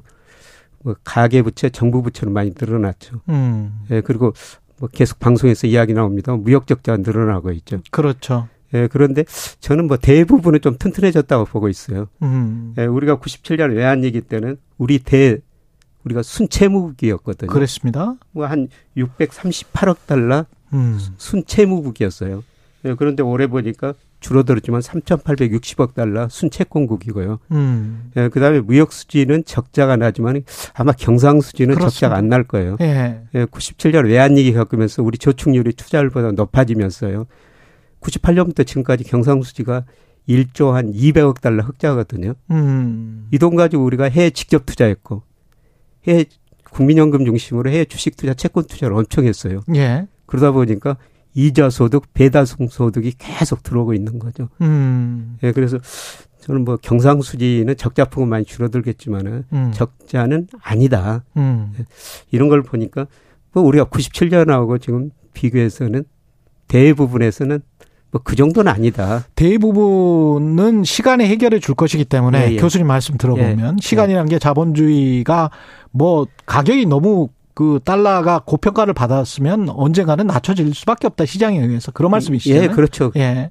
결국 환율을 결정하는 게 우리 예. 환율 결정한 게 달러니까요. 음. 달러 가치가 떨어지면 원화 가치는 사실 우리 환율이 오르는 이유는 뭐 국내 여러 가지 문제도 있지만은 그렇죠. 달러 가치 상승이거든요. 그러면 대내 부분에서 가계 부채랄지 이런 것들을 조금 신경을 많이 써야 된다 그런 말씀이신가요? 예, 그렇습니다. 예. 예. 그래서 정부는 그쪽에 주안점을 두고 이 갑자기 망해버리는 자영업이나 가게가 나오지 않도록 좀 신경 쓰는 그런 어떤 금융 정책이 필요하다. 그렇죠. 예. 뭐 통화 정책은 어쩔 수 없이 물가 때문에 금리를 올릴 수 있지만은 음. 재정 정책은 저는 선별적으로 팽창적으로 지금 운용해야 된다는 음. 그런 상황이라고 보고 있습니다. 팔러스 믹스를 해야 된다는 예, 예. 입장이시군요. 그러니까 재정 정책은 확장적으로 하되 예. 통화는 어쩔 수 없이 뭐 대외적인 환율 문제나 이런 것들이 있기 때문에 뭐 한국은행 존재가 알아서 올릴 수밖에 없는 것이다. 예, 그렇습니다. 음. 그리고 금리도요. 예. 좀뭐 금리는 저 물가는 후행 지표거든요. 그렇죠. 지금 물가 오르니까 금리는 오르지만은 음. 예, 물가에 선행하는 주가가 우리 물가에 한 8개월, 12개월 선행하고요. 지금 음. 주가가 많이 떨어진다는 많이 겁니까? 떨어졌죠. 주가가 떨어진다는 거 앞으로 경기가 나빠지고 경기가 나빠지면 수요가 이축돼 가지고 그렇죠. 물가 상승이 낮아진다는 그렇죠. 거죠. 예. 물가는 후행 지표예요. 음. 예. 그건 미국이나 우리나라 마찬가지입니다. 예, 경기 침체라는 게 총수요가 부진한다는 거니까요. 예, 예, 예 그렇습니다. 예. 그러면 그런 것들을 생각을 해보면 금리 인상도 때가 되면 멈출 것이다. 예. 미국이든 한국이든. 예, 올 12월 뭐 이 정도에 멈출 거라고. 12월이든. 예. 예. 예. 알겠습니다. 예. 좀 정리가 됐습니다. 예. 경제합시다. 김영익 서강대학교 교수였습니다. 고맙습니다, 교수님. 예, 고맙습니다. 예. KBS 라디오 최근의 최강시사 듣고 계신 지금 시각은 8시 45분입니다.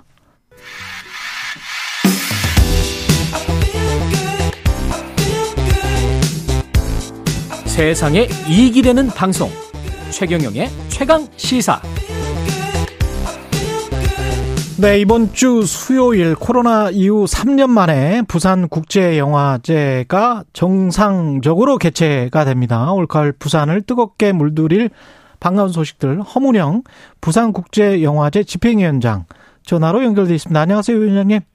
예, 안녕하십니까. 예, 개막을 이틀 앞뒀네요. 좀 떨리시겠습니다. 예, 지금 3년 만에 정상화여서 예. 어, 행사도 엄청나게 다시 많아지고 예. 게스트들도 예. 많이 오시게 돼서 어, 좀 저희들이 기대되기도 하고, 분주하기도 하고, 좀, 어, 흥분되기도 합니다.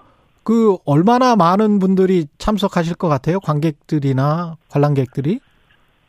예, 뭐, 저희들이 예상하기로는 2019년 수준인, 어, 한 5만 명 이상의 어. 관객들이 참여하실 것 같고요. 예. 해외에서도 2천 명이 넘는 분이 에, 방문하셔서 부산 영화제를 즐기실 것 같습니다. 물론 이제 어, 부산 영화제를 열렬히 지금 사랑해 주시는 부산 시민들의 참여는 뭐 좀 수를 헤아리기가 힘들겠죠. 예. 부산이 한 400만 명 되죠, 인구가? 예, 예. 맞습니다. 300, 한 지금 예한 50만 조금 음. 못 되는 것 같습니다. 예. 이번 영화제 부산 국제 영화제 한 문장으로 소개해 주신다면 어떻게 소개해 주실 수 있을까요? 예, 저희들이 이번에 그 영화제 슬로건을 다시 마주보다로 잡았습니다. 다시 마주보다.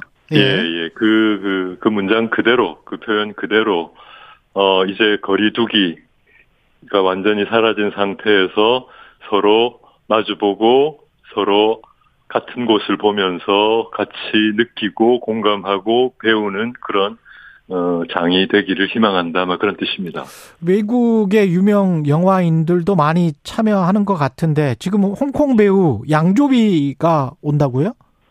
예, 홍콩 배우 양조위는 어쨌든 지금 음 20세기 말 그리고 21세기 초 지금까지 또 전 한국 아시아뿐만 아니라 전 세계 영화 관객들로부터 존경받고 사랑받는 우리 시대 가장 위대한 배우 중에 한 분이죠. 예. 이분에게 이제 올해 아시아 영화인상을 저희들이 수여를 하고요. 아. 개막식에 참여해서 그 상을 받습니다. 그리고 여러 차례 관객과의 만남도 가지게 됩니다. 그 외에도 어, 어 세계적인 거장들 그리고 그 아시아의 유명한 스타들이 다수 방문하게 됩니다. 누가 오세요?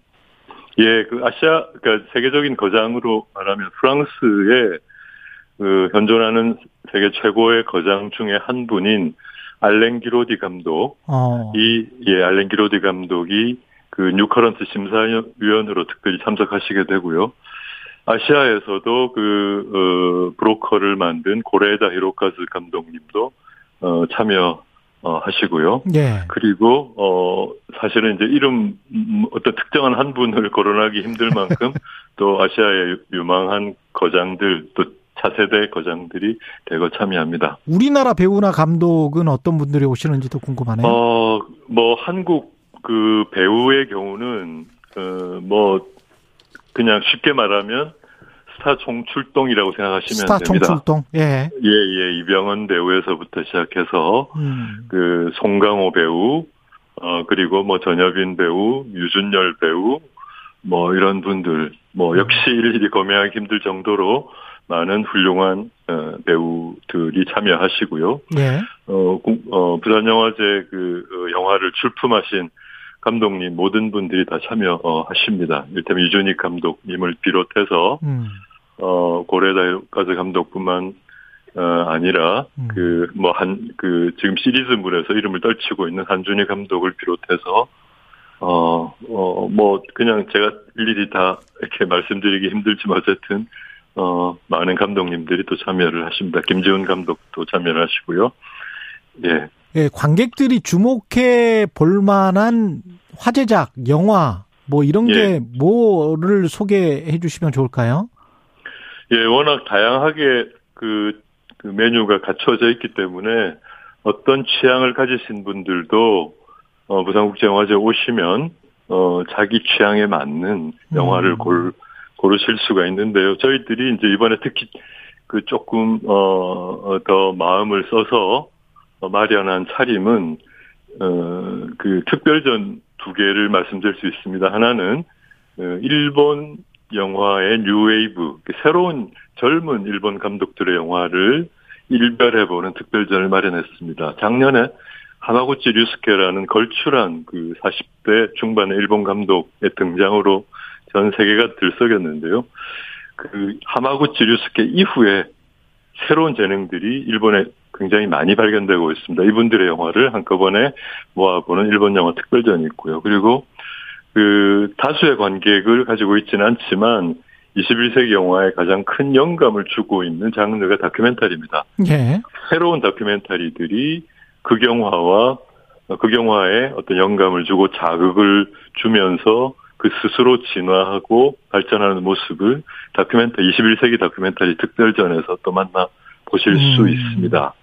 영화 아바타 후속작도 여기 나옵니까? 부산국제영화제? 예, 그거는 제가 말씀드리지 않아도 영화 관객들이 어. 너무 잘 알고 계시는데 물론 이제 작품 자체는 어, 내년 초에 아마 음. 개봉될 예정입니다. 그래서 올해 부산국제영화제에서 보실 수 있는 것은 어 20분 짜리 긴 어, 그 예고편이라고 할 수는 없고 말하자면 본편에 그 중요한 대목들을 모아서 볼 수 있는 음. 그런 중요한 그 상영 기회가 있습니다. 이 상영에는 어, 이 영화 아바타의 프로듀서가 직접 참여를 하시고 그리고 제임스 카메론 감독과는 화상으로 연결해서 어. 30분 동안 관객들이 제임스 카메론 감독과 대화를 주고받을 수 있는 시간도 마련되어 있습니다. 예, 써니님은 이런 그 질문을 해오셨네요. 저는 코로나 이후에 영화관에 잘 안 가는데 OTT 서비스가 지금 굉장히 발전을 했잖아요. 이런 상황에서 맞습니다. 영화제에 참여하는 게 좀 시들해지는데 이런 분들도 꽤 있을 것 같은데 어떻게 보십니까? 저희는 어 좀 다르게 예상합니다. 예. 어 축제는 사람들이 모여서 뭔가를 같이 느끼고 뭔가를 같이 즐기고 배우는 장 아닙니까? 그렇죠.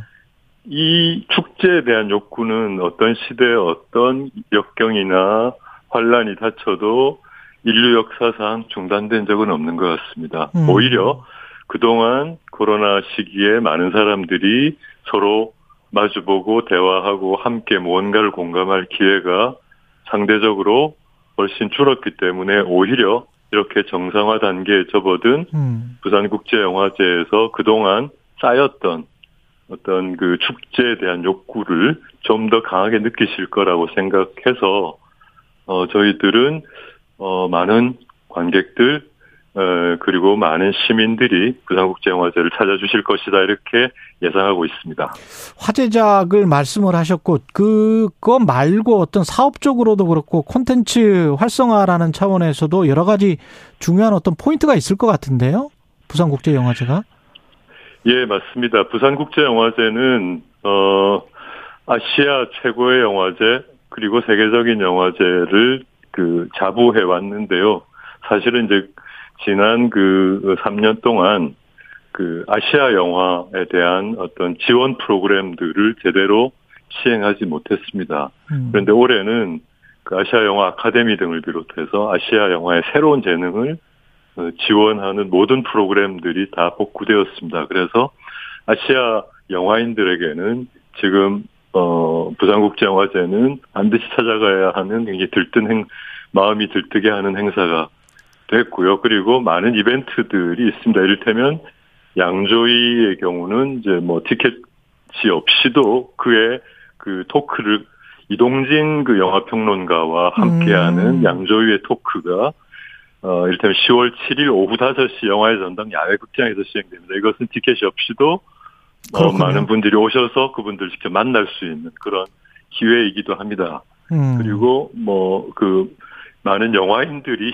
멘토로 참여하는 시네마 투게더라는 프로그램이 있습니다. 한 네. 10명 정도 단, 단위로 한 명의 멘토와 같이 정해진 영화를 보고 영화제 기간 내내 서로 대화하고 어 뭐 즐기는 프로그램도 16분의 그 어, 강말금 배우를 비롯해서 16분의 영화인을 모시고 그 음. 그 시네마 투게더라는 프로그램도 진행합니다. 그 외에 뭐 어, 너무나 많기 때문에 이 정도 어로만 말씀드리겠습니다. 오프라인에서 직접 만나서 아까 말씀하신 대로 영화제 예, 예. 제목처럼 예. 다시 마주보다 서로 간에 예, 예, 공감하고 느끼고 그런 예. 배우와 관객이 호흡을 같이 하는 그런 측면들이 아주 많겠습니다. 여러 예. 예, 맞습니다. 예. 기대가 됩니다. 곽정훈 님은 양조희 배우 눈빛을 보면 그 안에 갇히게 된다면서요. 정말 기대되네요. 이런 말씀하셨고. 예. 조현실 님은 부산 영화제 하는군요. 반갑습니다. 이런 말씀하셨습니다. 오늘 여러 가지로 소개해 주셔서 고맙고요. 예, 이제까지 부산국제영화제의 허문영 위원장이었습니다. 고맙습니다. 감사합니다. 예, 10월 3일 월요일 KBS 1라디오 최경련의 최강 시사는 여기까지고요. 내일 아침 7시 20분에 다시 돌아오겠습니다. 저는 KBS 최경련 기자였습니다. 고맙습니다.